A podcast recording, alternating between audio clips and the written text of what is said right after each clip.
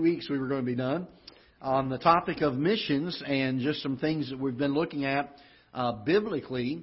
Uh, just trying to uh, make sure as we look forward to the um, the ministry of our missions program here at Ketha Heights uh, that we get more involved in it. Uh, also, that we understand as we look at and pray about new missionaries down the road what types of things we ought to be looking for. And um, I think sometimes, uh, if we're not careful, churches uh, pick and choose what missionaries they're going to support based on um, how they like them. That first impression of meeting them for an hour or so at church, and uh, boy, that was a great family, and they were personable, and uh, they smiled a lot, and they they preached well, and all these things that were really good. And um, so sometimes we we pick based on personality. Uh, sometimes we pick on uh, uh, based on the mission field. Maybe we have a specific burden for that particular country. And um, so there we go. We got some folks coming on in, so y'all feel free, come right on in. And just getting started tonight. So good to see you folks. So we're in Acts chapter number 9. We actually just got started after our prayer time here. And uh, Acts chapter number 9. And uh, so, anyway, we've been dealing with the issue of missions. And uh, one of the things we need to be aware of uh, in looking at missions and missionaries is uh, the fact that they are not just uh, separate entities and missions uh, that we support, but literally, when we support a missionary, we expect them to be an extension of our work and our ministry. It's a way for us to meet the Great Commission. Uh, in Acts chapter 1, verse number 8, uh, the Bible says, But ye shall receive power after that the Holy Ghost has come upon you, and ye shall be witnesses unto me unto Jerusalem and in all Judea and in Samaria and unto the uttermost parts of the world. And you and I can't always physically or, or uh, monetarily or, or schedule wise go into uh, the uttermost parts of the world. So when a missionary is somebody that we accept and we say, okay, we're going to support this missionary, we want them to be uh, agreed in our uh, doctrine and in our, our distinctives, what we hold to as Baptists, and uh, we need to make sure that we can put our stamp of approval and say, we're fellow laborers with this person, uh, and they are an extension of our ministry in helping us to accomplish the Great Commission. So we've spent a couple of weeks dealing with that topic uh, and giving some um, some instructions regarding uh, what our purpose is in missions, uh, the biblical pattern of missions, and uh, all that missions involves. And uh, so tonight we uh, we started on this last week, and we're going to get through the rest of it. Tonight we started on the things that ought to be uh, being done on the mission field. So when we look at prayer letters that are sent or reports from the missionaries, uh, we want to make sure that these types of things are being done uh, according to Scripture. So Acts chapter number 9, if you will, let's look there. Uh, down in verse number 20, we looked at this just towards the end of last week. Um, this is the Apostle Paul who uh, has been saved on the road to Damascus, and Ananias has come and um, has uh, uh, laid hands on him, prayed with him, baptized him, and uh, the the scales came from his eyes, and God has set Paul apart now uh, for the work of the ministry. And the Bible says in verse number twenty, and straightway, and I love those words like straightway and immediately. Um, I'm, th- I'm reminded when Christ was walking by the Sea of Galilee and called his disciples. Uh, the Bible says straightway, uh, and immediately they left their nets and they left their father and they left their boats and they followed him. And the idea that uh, when we're going to, if we're going to serve the Lord, uh, we ought not sit back and say, "Well, one of these days when I get to the place where I can, I'll serve God." Uh, these are things that we can be doing right now. Uh, I had a young man come to me years ago uh, he was about uh, 11 years old, and he said, "Pastor, I've got a, I've got a, uh, a great idea for our radio station." He said, "I think, I think we ought to have somebody take the Bible and just start with Genesis one and go verse by verse and teach on each verse all the way through the whole Bible from the beginning to the end." And I said, "Great. When are you going to start?" And he looked at me kind of uh, like, "What?" And he said, "I can't do it." And I said, "Well, why not?" Why do we have to wait until we're older and our minds are not as clear and they're not as sharp? Paul told Timothy to be an example of the believers in his youth and the idea that he wasn't supposed to let people despise his youth, but to be an example to believers. I'll be honest with you, my brain doesn't hold the things it used to hold. It leaks a lot more than it used to. I don't memorize the way that I used to. My uh, mind and my attention is distracted far easier when I'm trying to read and study Scripture than it used to be. And uh, young people, I think, are highly overlooked. As, as godly parents and as godly families and as a church, we ought to be training and teaching our young people uh, to uh, be the example of the believers. We ought to be looking at younger folks and saying, Boy, I wish I was that kind of a Christian. And we expect far too little sometimes out of our young people. And uh, I think that it ought to be something that we raise them in the nurture and the admonition of the Lord. And they're not going to be perfect. They're young. But we're going to teach them and we're going to train them. The elder men are supposed to teach the, the younger men and the elder ladies the younger ladies. And we are to nurture them and, and raise them and rear them in the nurture and admonition of the Lord. But uh, we find that here straightway, the Bible says that Paul, uh, he says, and straightway he preached Christ in the synagogues that he is the Son of God. You can boil all the different types of missionaries that are out there that do different things. There are missionaries that only do humanitarian work. There are technical missionaries that only support uh, other missionaries and try to uh, be the back lines for uh, the missionaries that are on the front line and help keep a line of uh, supply and support to them. And uh, I will say this uh, every missionary, regardless of whether they are involved in humanitarian work or helps ministries or uh, technical ministries, or whether they're a preacher out on the front line, one of the primary things that needs to be in every missionary, and by the way, one of the primary things that needs to be in every one of our members in our church is a spirit of evangelism and teaching people about the Lord Jesus Christ, taking the gospel to them. And so preaching is a major, major thing. And not everybody can get up behind a pulpit and pastor. We know that the Bible gives certain things, uh, you know, we're not supposed to have women preachers uh, as far as getting up in church and usurping over a man doctrine, but women are still to proclaim the gospel of the Lord Jesus Christ everywhere they go, just like men are. And so we find that this um, uh, idea of preaching publicly and making sure that we uh, share the gospel everywhere we go. I'm not opposed to having uh, a soul winning time at the church. But I'll be real frank with you. We sometimes uh, establish. Uh, I remember years years ago, growing up in my church that my dad pastored. Every Thursday night was soul winning visitation, seven o'clock. And don't you change it to six, or you're not a good Baptist. Uh, it had to be seven o'clock Thursday night every night, and just we were there, rain or shine, didn't matter. The the fear I have, and one of the things I've seen over the years is, if we're not careful, we'll get to the mindset of that's the only time I'm supposed to go soul winning. That's the only time I'm supposed to. I, yeah, we go. We tell people about the, the, the Lord from seven to eight on Thursday nights. That, should never be our mindset. I, I, I'm not opposed to having those times. I think there's some benefit to that. But I would rather see our church be excited about sharing the gospel with everybody everywhere they go. Uh, as you go through the day, looking for opportunities to share the gospel with somebody. I I, not everybody's able to do this, but I, will I'll be honest, I, I've gotten to the place in my life where uh, I'm busy. There's certainly no doubt I'm busy, and other people I know that are busy. But when an opportunity to share the gospel comes along, if there's any way possible, stop what you're doing. That's an amazing opportunity that God's brought your way. And it could be something that we could look at and say, straightway, we were preaching Christ to them. We were sharing the gospel with them. And so I, I think missionaries ought to be this mind, uh, this mindset. Uh, that they don't just have uh, a service on Sunday and a service on Wednesday and maybe a visitation time on Thursday or some people do it on Saturday or whatever night they choose. A missionary ought to be the same way we are. They ought to be an extension of us, and we ought to be such that we're looking for opportunities to share the gospel everywhere we go. It ought to be a natural thing, by the way. Amen? I'm tired of Christians that have to go to seminars and learn how to soul win. I'm not saying that there's ever a bad time to show somebody from God's Word verses they can use or help them with that area. But really, when, when we go telling people about the Lord Jesus Christ, it ought to be something that we're so amazed with in our own life that we just share with them what God's done for us. It ought to be a natural thing. It ought not to be something that, uh, boy, we got to set the schedule and uh, I got to go through the ABCs of the Romans Road. It, it ought to be something that flows naturally of us. The Bible talks about bearing fruit. Uh, and to me, the, the fruit of the Spirit is an amazing thing. It's not something that um, we, we work toward or we labor toward.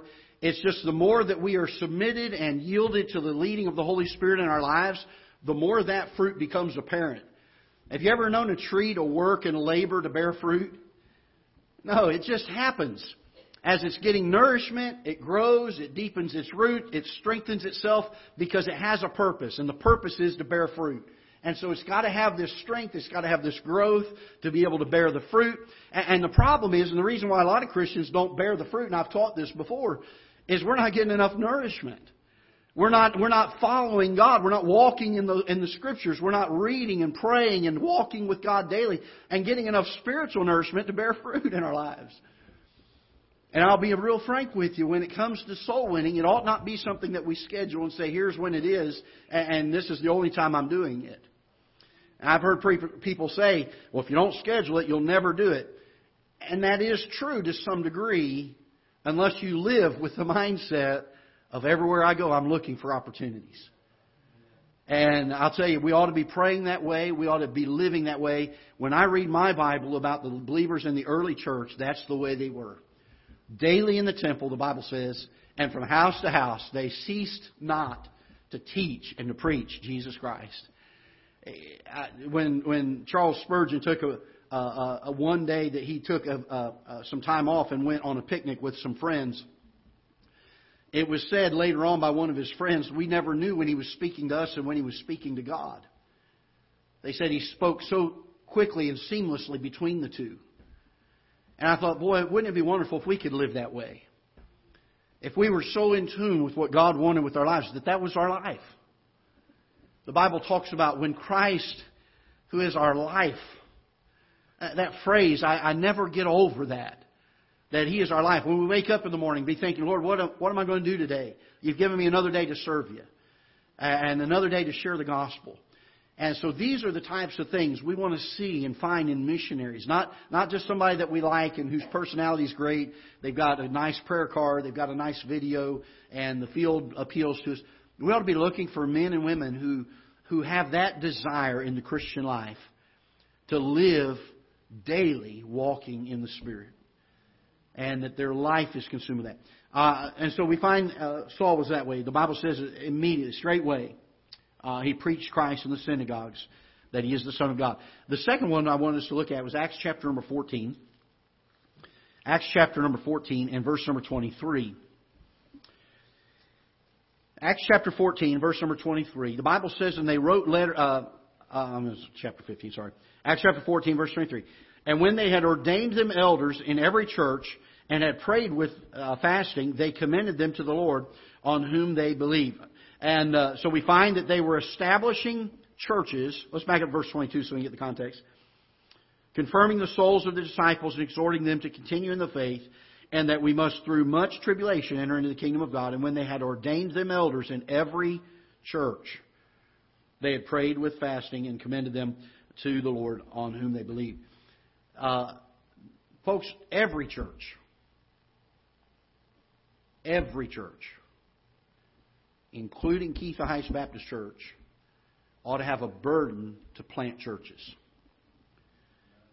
We ought to be training and teaching and raising up Christians in this church that say, I'm ready to go. There was a dear friend of mine I grew up with. His name's Bill Rudd. And we grew up literally across the street from each other from the time we were little kids. We played all summer long together. He got saved at a young age, coming to church and visiting Sunday school with me and uh, we went to co- went to the same college, and he didn't come the same time I, I did because I was four years ahead of him, five years ahead of him, and so he came the year after I graduated to the same college I went to, and um, uh, both of us surrendered to the ministry. Both of us were serving the Lord, and for a number of years, God gave me the great privilege to have him serve alongside of me as my assistant pastor. And I love him very dearly. He and I are dear friends. And he came to me one day after he'd been serving there for probably seven, eight years. He knocked on my door and he was tears coming down his face. And uh, he said, Pastor, you've you've preached me out of here. And I said, Well, what are you talking about? He said, I got a I got a pastor. I've got a pastor a church. God's just broken my heart. And uh, you know how that is. You mixed emotions. Uh, I, I told somebody one time, like when your mother-in-law drives off a cliff in your new Cadillac, you know, the mixed emotion idea. And uh, I was so so sad that my dear friend that I loved laboring alongside of was going to be leaving me. And the next moment, I was so excited for him that God had called him to pastor a church, and he found a little church out in Kansas, and he uh, went out there, just a small church plant, and he took that church. It's a small church, small community.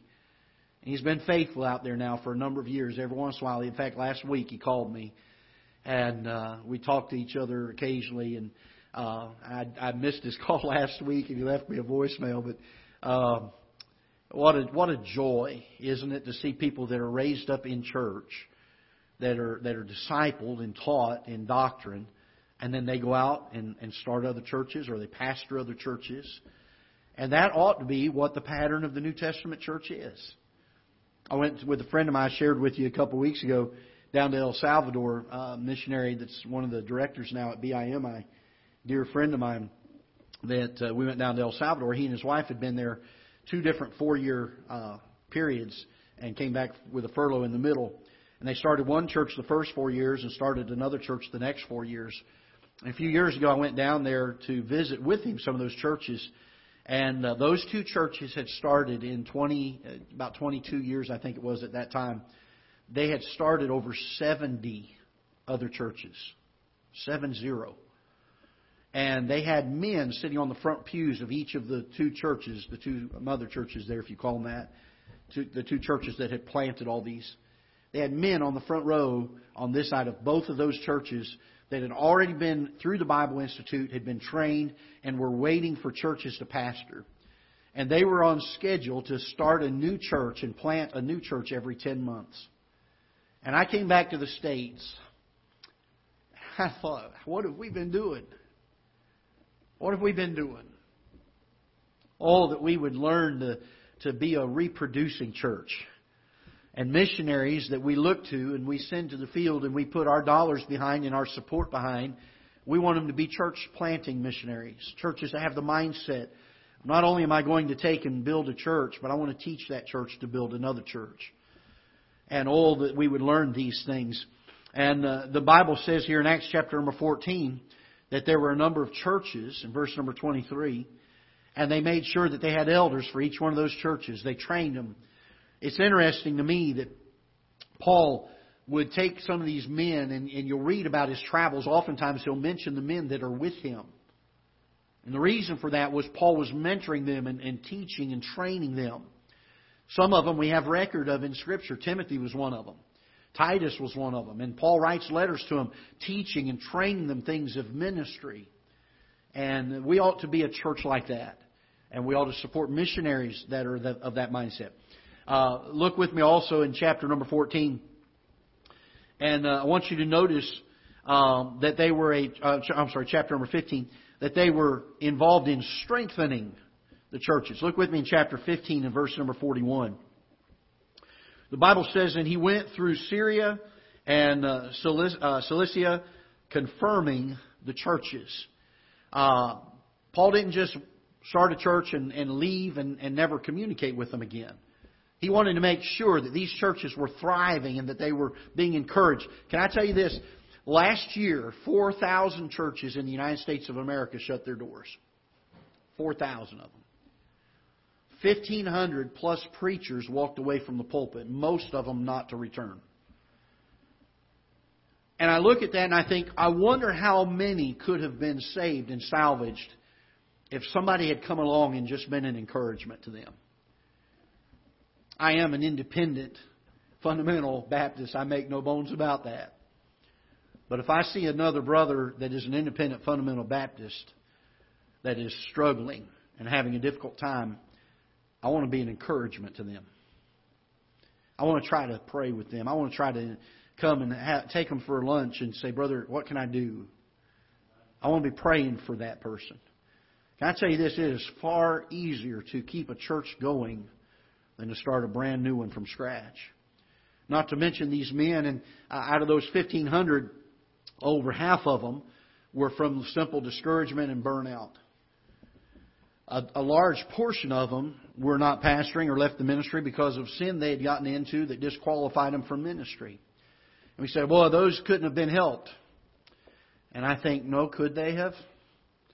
I wonder how many of those men got into the sin they got into simply because they had gotten to the point of discouragement and nobody, nobody came along that cared for their soul. Nobody brought encouragement. Nobody said, Pastor, I'm praying for you. I have a large list of preachers in my phone that almost without fail every weekend I, I, I text them. I say, Brother, I'm praying for you today. I want them to know there's a preacher somewhere that's praying for them. I was telling somebody just, I think it was today, that there was there was a time in my ministry that I would have given my right arm to have a preacher call me up and say, Brother, I'm praying for you. Is there anything I can do to help you? We need to have missionaries that have this kind of spirit about them. I love the spirit of our church. I love the fact that they're caring for each other and loving one another and caring for people. And we need to have missionaries that we support that are extensions of us extensions of this ministry. We need to have men that will go about strengthening the churches. Look with me in Acts chapter number 16, verse number 4. Acts chapter number 16, the Bible says, And when they, as they went through the cities, they delivered them the decrees for to keep that were ordained of the apostles and elders which were at Jerusalem. and so were the churches established in the faith and increased in number daily. Oh, that we would learn to encourage churches, help them be established, not wavering, not, not full of discouragement. Look with me in Acts chapter number 18, verse number 11. Acts chapter number 18 and verse number 11. Let's go to verse number 9. Then spake the Lord to Paul in the night, in the night by a vision, Be not afraid, but speak, and hold not thy peace, for I am with thee and no man shall set on thee to hurt thee, for I have much people in this city. And he continued there a year and six months, teaching the word of God among them. If you go down to verse number 23, the Bible says, And after he had spent some time there, he departed and went all over all the country of Galatia and uh, Phrygia in order, strengthening all the disciples. We need to have missionaries that are involved in preaching, evangelizing, not just involved in the humanitarian only or the technical fields only. I don't have a problem with a humanitarian focused missionary or a technically focused missionary, but they need to be focused on evangelizing and preaching the gospel. We need to have missionaries that are involved in church planting and make that a priority. And we need to in, uh, find missionaries and support missionaries that have a heart to strengthen the brethren, to go to churches in those fields and be a help and an encouragement to them. Uh, look with me in chapter number 19. Chapter number 19 and verse number 8. And he went into the synagogue and spake boldly for the space of three months, disputing and persuading the things concerning the kingdom of God. We find here that Paul was involved in teaching the doctrines uh, of the church. And the Bible says here that he spoke boldly in the space of three months, disputing and persuading the things concerning the kingdom of God. He wanted to make sure these people were well grounded. They knew their stuff, training uh, folks. By the way, uh, the Bible says that we are to uh, commit, the Bible says in, I think, 2 Timothy, the same commit thou to faithful men who are able to teach others also. We're to take the things that we know and learn in Scripture and the doctrine that we know and the distinctives that we hold to as Baptists, and we're to take and instill that in other people. Not just give them a head knowledge. I, I, I'm all for Bible colleges. I think they're okay. Uh, I think that there's some benefit to that. But can I tell you this? In four years' time, you're working toward a degree and you're really working toward a grade, grade. And most of the time, our motivation is to learn the material to put on a test. I'd far rather see some people that would, would invest in other people and train and mentor and teach them things that, that they won't they won't soon forget. In, in chapter number 20, in verse number, and, and Paul was one of these folks. Chapter number 20 of the book of Acts, verse number 17, the Bible says, And this was known to all the Jews and Greeks also dwelling in Ephesus. Uh, and uh, fear fell on, on them all, and the name of the Lord Jesus was magnified. And many that believed came and confessed and showed their deeds. Many of them also, which used curious arts, brought their books together and burned them before all men. And they counted the price of them and found it 50,000 pieces of silver. So mightily grew the word of the uh, word of God and prevailed. After these things were ended, Paul purposed in, in the Spirit when he had passed through Macedonia and Achaia to go to Jerusalem, saying, After I've been there, I must also see Rome. So he sent into Macedonia two of them that ministered unto him, Timotheus and Erastus, and he, uh, but he himself stayed in Asia for a season. So he has these fellow laborers. He has these men that he's trained. Verse number 23, in the same time there arose no small stir about that way.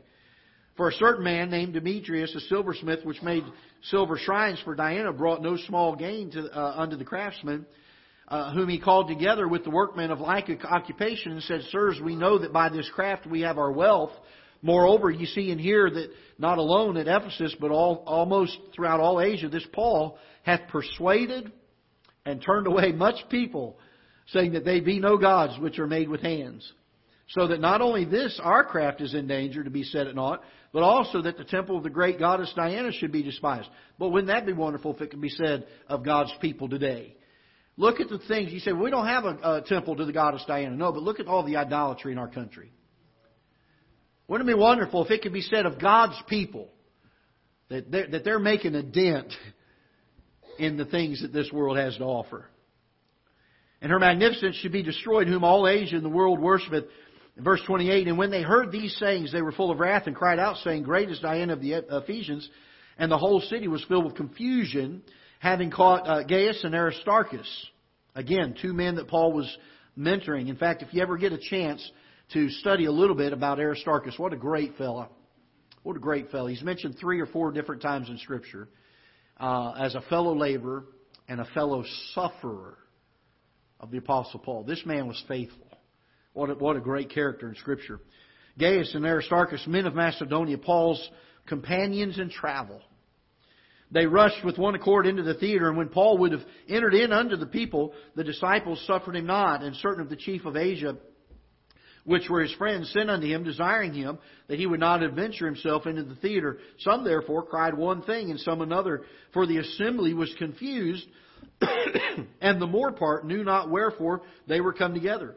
And they drew Alexander out of the multitude, the Jews putting him forward, and Alexander beckoned to the hand that would have made his defense unto the people. But when they knew that he was a Jew, all with one voice, about the space of two hours, cried, Greatest Diana of the Ephesians. Excuse me. And when the town clerk had appeared to the people, he said, Ye men of Ephesus, what man is there that knoweth not how the city of uh, how the city of the Ephesians Ephesians is a worshiper of the great goddess Diana and from the image that which fell down from Jupiter. So Paul is, is working and mentoring and training these men and he's sending them into places that I'll be real frank with you are not easy places to go to. These men are steadfast. They're faithful to the task at hand. Uh, look with me in 2 Timothy chapter number 2, and this is the verse I was referring to a moment ago. 2 Timothy chapter number 2 and verse number 2.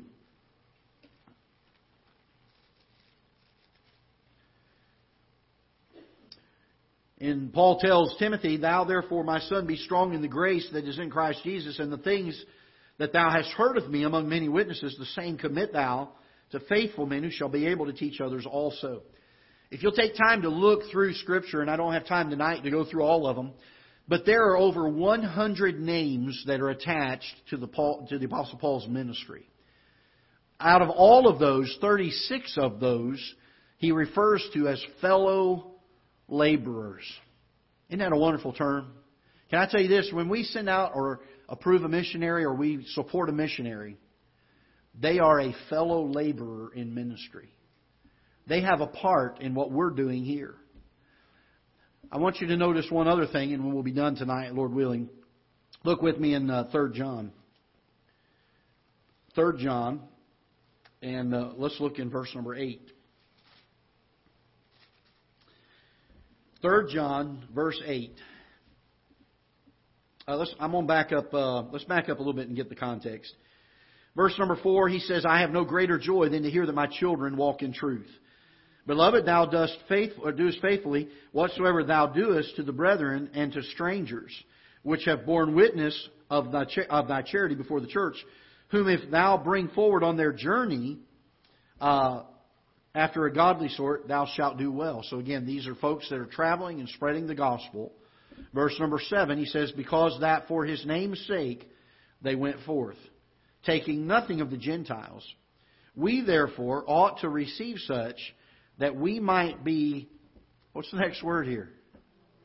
What is it? Fellow helpers to the truth. When we have a missionary that we take on for support, it needs to be one that we can put our dependence in, if you will, that they will be faithful to be an extension of what we are. We need to be assured of that. Uh, we need to be careful that we are prayerfully and carefully selecting missionaries.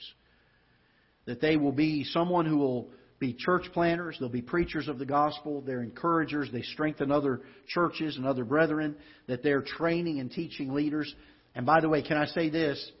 We cannot expect from them things that we ourselves are not doing and practicing here. These are things that we as a church need to be involved in. And uh, but I will say this: not only are they fellow laborers with our ministry, but according to 3 John in verse 8, the Bible says that we become fellow laborers of their ministry. And boy, what a great what a great truth. To be able to think, I can't go to some of these places. I can't go to Tibet, or I may not be able to go to the uh, Croatia, uh, as Alex is doing. But I can have a part in what these folks are doing in those countries. Missions ought to be something that helps our church accomplish the Great Commission. And so as we look in the next several months, we focus on missions. We look to missions, uh, missionaries that we already are supporting and, and evaluate some of those. There's a few that we may look at again and say, should we be supporting them? And you say, Brother Greg, that's, that's hard hearted to tell somebody we can't support them after we've been supporting them. But, folks, I would rather be biblical than to not hurt somebody's feelings. I'm not out to hurt feelings for the sake of hurting feelings. But we want to be biblical in our missions program. And so we'll be looking at some over the next several weeks and months and praying about what God would have us to do. I will say this. I like the idea, and we touched on this last week. Uh, I like the idea that in the early church, when they sent a missionary, the Bible says that they took them, they, they prayed over them, they laid hands on them, and they sent them. And we have 22 missionaries right now that we are supporting. And I know a lot of churches pride themselves on how many missionaries they support. Folks, I am not interested in that number at all. I am more interested in how are we supporting those missionaries that we do support. What good does it do if we have 200 missionaries but they're starving to death on the mission field? We need to make sure that we take good care of these missionaries I've written to several of them in the last month, and I'm going to be continuing to get in touch with. I've talked with a number of them and finding out where they're at in their support.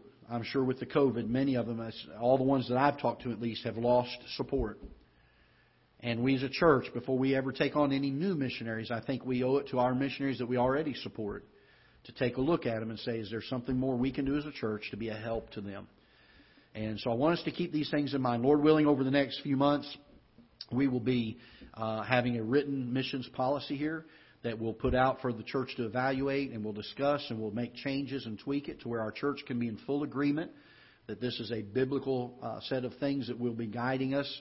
Um, it's not uh, taking the place of praying and asking the Holy Spirit to lead and guide us. It's uh, a first step of vetting missionaries, if you will, uh, to make sure that they meet certain biblical criteria. And having done that, then we pray and we say, Lord, what would you have us to do? And uh, we want to certainly be not only biblical, but being obedient to what God would lead us to do in those areas. So, a little different Wednesday night service. Uh, Ronnie, good to have your family here with us tonight. And uh, kind of a little different service because we're teaching our church right now on missions. Tonight's our last night. Uh, next next Wednesday, I'll be gone. Brother Dan Roberts will be here preaching, and uh, I've got to take a trip to Florida and take my daughter down there and uh, then I will be back two weeks from tonight. And Lord willing, unless He changes the direction, uh, we're going to begin a series on judgment, uh, a topic that is very much spoken about among believers, and Christians, but very little understood scripturally. Are we to judge? If we are, when are we to judge? Who are we to judge? And how are we to judge? What are we to use as the standard that we judge them by? And we're going to look at all of those in depth from Scripture. By the time we're done with this series, you won't have any question about, well, should I be judging? Should I not be judging? You'll know exactly what the Bible has to say about it.